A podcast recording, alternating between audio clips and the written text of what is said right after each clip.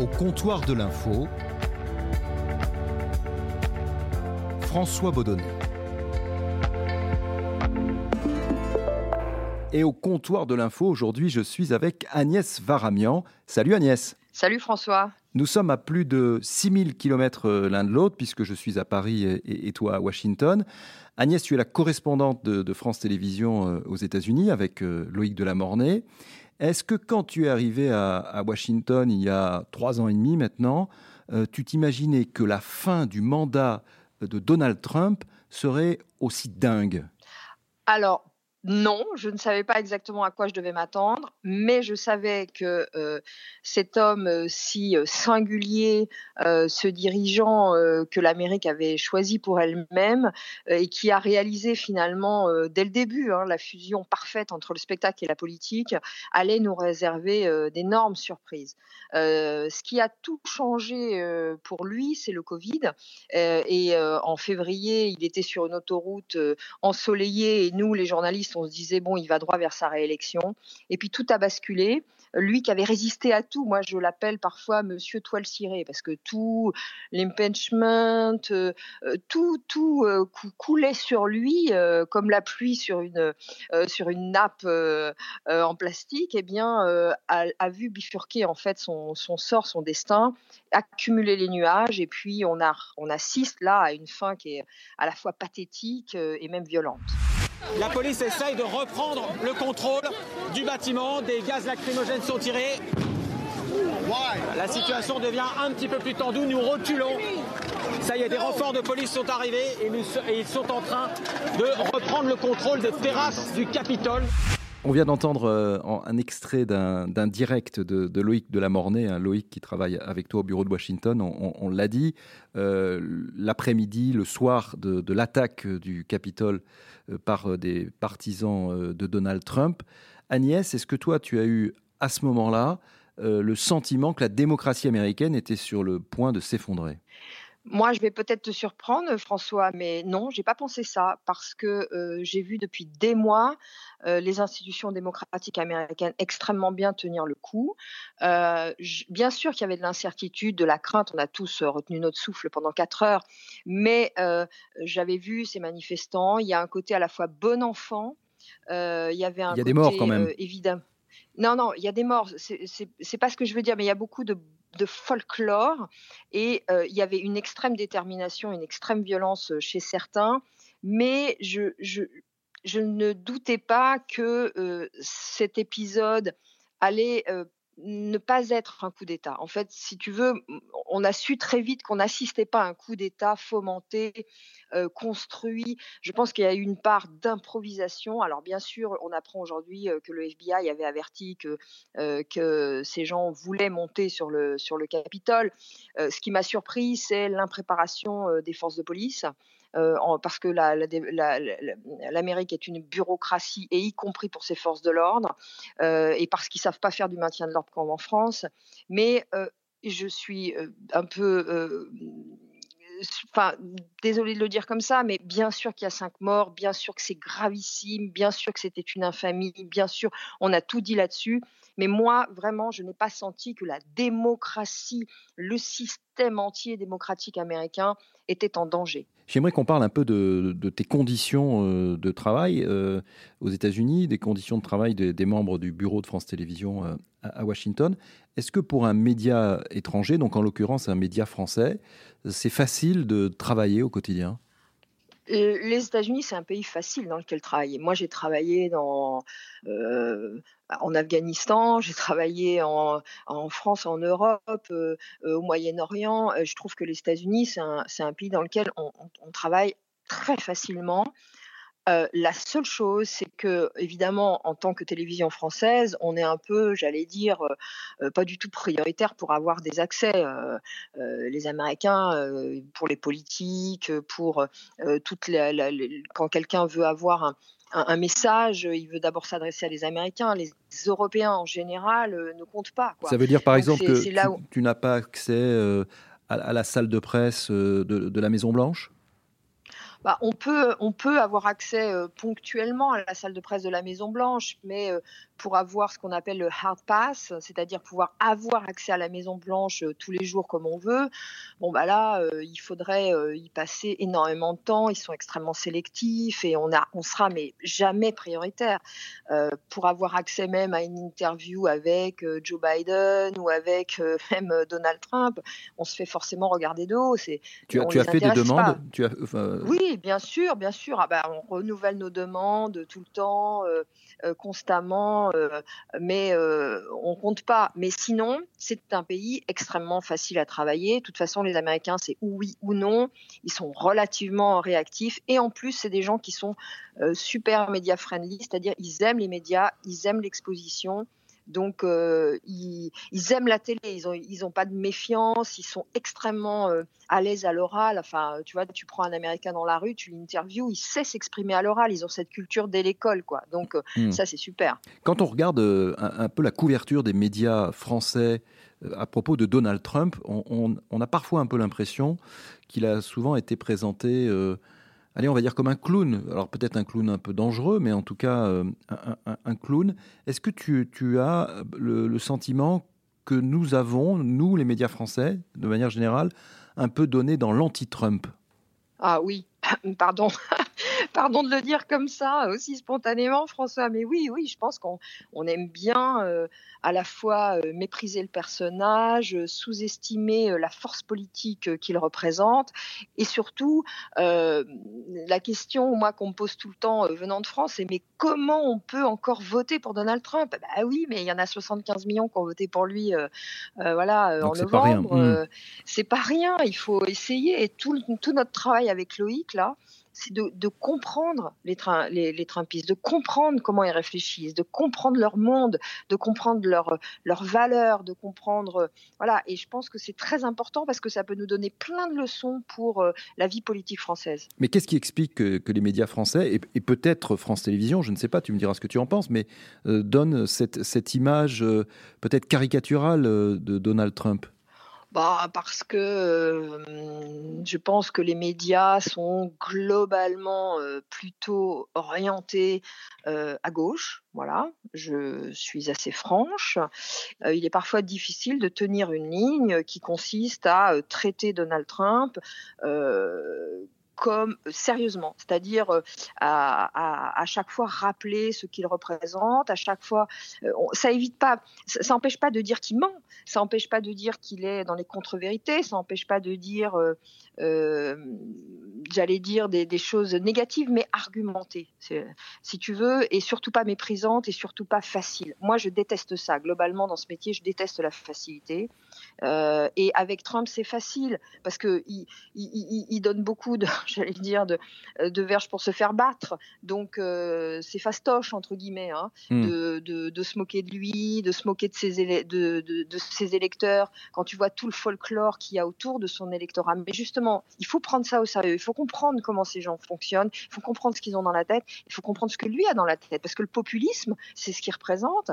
Euh, bah, il est aussi en Europe, hein, il est, euh, euh, il est partout dans le monde, donc je ne suis pas sûr qu'il faille le mépriser à ce point-là. Le Trumpisme ne va pas s'éteindre avec le départ de Donald Trump non, le Trumpisme ne va pas s'éteindre. On ne va pas faire disparaître 74 millions d'électeurs qui vont peut-être pour une partie un peu lui tourner le dos. Mais moi, je suis pas sûre que ça, qu'ils ne renaissent pas d'abord, ensuite que quelqu'un euh, surgisse pour récupérer cet héritage populiste et peut-être en faire autre chose, euh, voilà, euh, quelque chose de pire, quelque chose de mieux, je ne sais pas. Non, le, Trumpisme tel qu'il a été façonné depuis quatre ans maintenant ne va pas disparaître, c'est sûr. La Maison Blanche en pleine décomposition. Pour tenter de sauver ce qu'il reste de son pouvoir, Donald Trump tweet hier soir cette vidéo. Il acte sa défaite. Une nouvelle administration entrera en fonction le 20 janvier. Mon objectif est maintenant d'assurer une transition fluide, ordonnée et transparente. Le président va même condamner les insurgés. Vous ne représentez pas notre pays. 24 heures après les avoir encouragés. Nous allons marcher sur le Capitole. On ne reprendra pas notre pays par la faiblesse. Tu disais que Donald Trump donne des bâtons ou des verges pour se faire battre. et c'est vrai qu'il il agresse, il a encore fait récemment, très souvent les, médias. Est-ce qu'en retour, nous, les, journalistes, les médias, nous ne sommes pas entrés dans une sorte de conflit avec lui? Oui, moi je, dirais que en fait la, relation de Trump avec les médias est complexe parce que il les, les critique, il les, agresse, il les traite de fake news, de tout ce que tu veux, mais en même temps il les adore. Enfin, je, veux dire, c'est un président, alors là, un peu moins en ce moment depuis l'affaire du Congrès, mais sinon, c'est quelqu'un qui a qui, qui, est constamment venu vers les caméras. Enfin, euh, il adore la caméra, il adore qu'on lui pose des questions, il aime ce contact. Dans le Air Force One, euh, son avion euh, qui le balade un peu partout, il est constamment au contact des journalistes. Alors toi qui, Agnès, vois les, les médias américains travailler au quotidien, tu, tu, les côtoies depuis, on le disait, près de, près de 4 ans. Qu'est-ce qui te frappe, toi, dans la manière de, travailler des, journalistes américains et peut-être les, grandes différences par rapport euh, aux façons de travailler euh, en France? Bah, c'est qu'ils s'écartent de la neutralité. Hein. Ils se sont des, maintenant, ce sont des médias engagés, les médias américains. Tous les médias. Je connais tous les médias. Je connais pas aujourd'hui une chaîne qui soit euh, euh, dans le milieu. Il y a peut-être encore les grands, grands networks, ABC, NBC, CBS, voilà, qui, euh, qui essayent de garder cette, cette distance entre euh, Trump et Biden, entre démocrates et républicains. mais sinon, enfin, et encore, ils sont extrêmement divisés. Ce sont des médias militants la grande nouveauté, par exemple, aux États-Unis, très concrètement, c'est que chaque présentateur, que ce soit sur Fox News ou sur CNN, ouvre son show par trois minutes de monologue face caméra pour dire à quel point euh, soit Trump est un génie, soit Trump est un fou. Voilà, c'est ça. Et c'est la militance, c'est l'engagement, c'est la fin de la neutralité. Est-ce que ce qui se passe aux États-Unis là pour les médias que tu es en train de nous décrire, ça pourrait euh, annoncer ce qui pourrait se passer en France? Oui, oui, je pense. Je pense qu'il y a des débats surtout euh, ça arrive euh, avec, euh, avec des débats comme par exemple la diversité, la question raciale. Je, vois, j'observe depuis les États-Unis que la, grille de lecture raciale que nous avons ici aux États-Unis, qui, découle de l'histoire de l'Amérique, en fait, est en train de venir en France.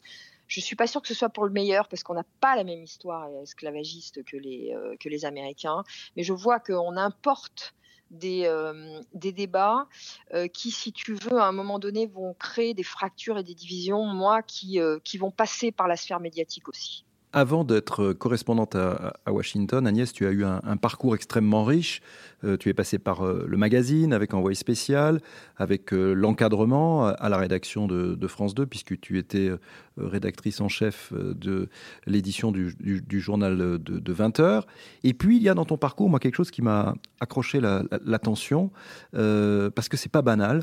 Tu as présenté des émissions religieuses et entre autres euh, une émission euh, euh, qui est ancienne hein, sur France Télévisions, sur France 2, qui s'appelle le, Jour du Seigneur, le, dimanche matin.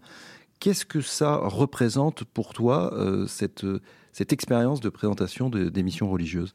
Ah bah, pour moi, c'était assez extraordinaire en fait. C'était évidemment beaucoup moins spectaculaire que d'aller en reportage couvrir des guerres, mais je pense que ça signifiait beaucoup parce que d'abord, je suis d'origine arménienne. Euh, euh, la première nation euh, chrétienne et que la foi est quelque chose qui, je pense, mérite d'être vécu, y compris quand on est journaliste. Toi, tu, es, tu es croyante? Ah oui, moi je suis, euh, je suis croyante, je suis pas euh, extrêmement euh, pratiquante, mais j'ai une vraie curiosité sur, sur d'abord la, spiritualité, et puis je pense que profondément le message des, des, religions peut être interprété assez librement par chacun. Tu vois, j'ai une vision un peu peut-être moderne. J'aime je vais dire j'aime Jésus, j'aime le Christ, j'aime le message. Bon, j'aime pas trop l'Église. voilà. mais en tant que journaliste, d'abord j'ai fait une rencontre euh, incroyable avec un prêtre euh, qui avait mon âge, qui était un ami à moi, qui m'a proposé de présenter cette émission. Et j'ai pas eu peur de l'étiquette que ça pouvait me mettre que de présenter une émission catholique. Hmm, c'est ça, tu aurais pu Le risque, c'était que tu t'enfermes là-dedans et qu'on te voit que comme ça. Non, mais moi je pense que les journalistes sont en majorité extrêmement euh, conformistes parce qu'ils ont tous été fabriqués dans le même moule hein, aujourd'hui, école euh, Sciences Po, école de journalisme, etc. Donc on a intérêt un peu à ouvrir nos, à ouvrir nos perspectives, à ouvrir nos points de vue, à à être différents les uns des autres aussi, parce que euh, peut-être qu'on sera de meilleurs journalistes. Et moi, j'ai été une meilleure journaliste parce que j'ai eu cette expérience, euh, euh, sans doute plus humaine, sans doute plus tolérante, sans doute plus curieuse encore. Est-ce que le fait d'avoir la foi, ça change ta, manière de, pratiquer le, le journalisme? Je sais pas, peut-être pas directement. Tu sais, les, Arméniens, euh, dans leur histoire, ont été euh, très souvent des gens qui ont créé des ponts entre les communautés. Au Moyen-Orient, les chrétiens d'Orient sont ceux qui ont toujours été à l'intersection des autres communautés et qui ont créé des ponts. Voilà. Et moi, j'ai hérité de cette histoire. Et être journaliste, c'est un peu ça. C'est euh, créer des ponts, être un médiateur, faire passer euh, ça veut pas dire faire passer encore complaisamment. Hein. Moi, je suis pas béni oui oui, je suis pas naïve, je suis pas. Euh, j'ai des questions, j'ai toujours, euh, je pousse les gens dans leur retranchement quand je. Mais tu peux le faire parce que par ailleurs, tu les respectes. Voilà. De toute ta carrière, euh, je, parlais hein, des, grands grands moments de, de, ta, de, ta, carrière et il y en a il y en a beaucoup. Mais si tu devais retenir un seul moment qui t'a le plus touché, qui t'a le, le plus ému, ce serait lequel? Euh, entre la chute de Bagdad, euh, les, euh, les, talibans, il y a une rencontre et un sujet que j'ai fait depuis que je suis ici. c'est j'ai réuni un vétéran de 99 ans, Katie Robbins, avec son amour de jeunesse, Janine, en France. C'est un reportage qui a énormément touché, qui a fait des millions de vues, qui a été diffusé dans le monde entier.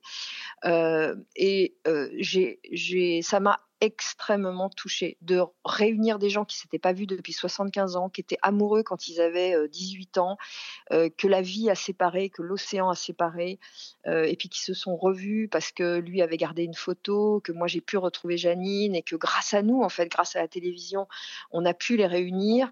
Euh, ça m'a ému. Janine Gannet a 92 ans. Elle vit dans cette maison de retraite.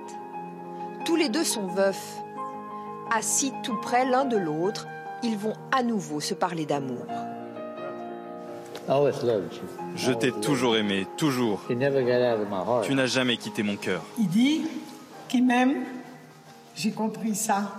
Moi aussi. J'ai toujours pensé à lui mais en disant peut-être qu'il est là, peut-être qu'il va venir, peut-être toujours demander, toujours. Ça m'a ému et j'ai fait vraiment des choses très violentes. J'ai couvert des guerres, j'ai j'ai fait beaucoup de choses dans ma vie, mais ça, parce qu'à la fin, finalement, il ne reste que l'amour, c'est quelque chose d'extraordinaire. Alors, c'est un petit sujet, une petite histoire d'amour, ça ne changera pas la face du monde, c'est pas grave.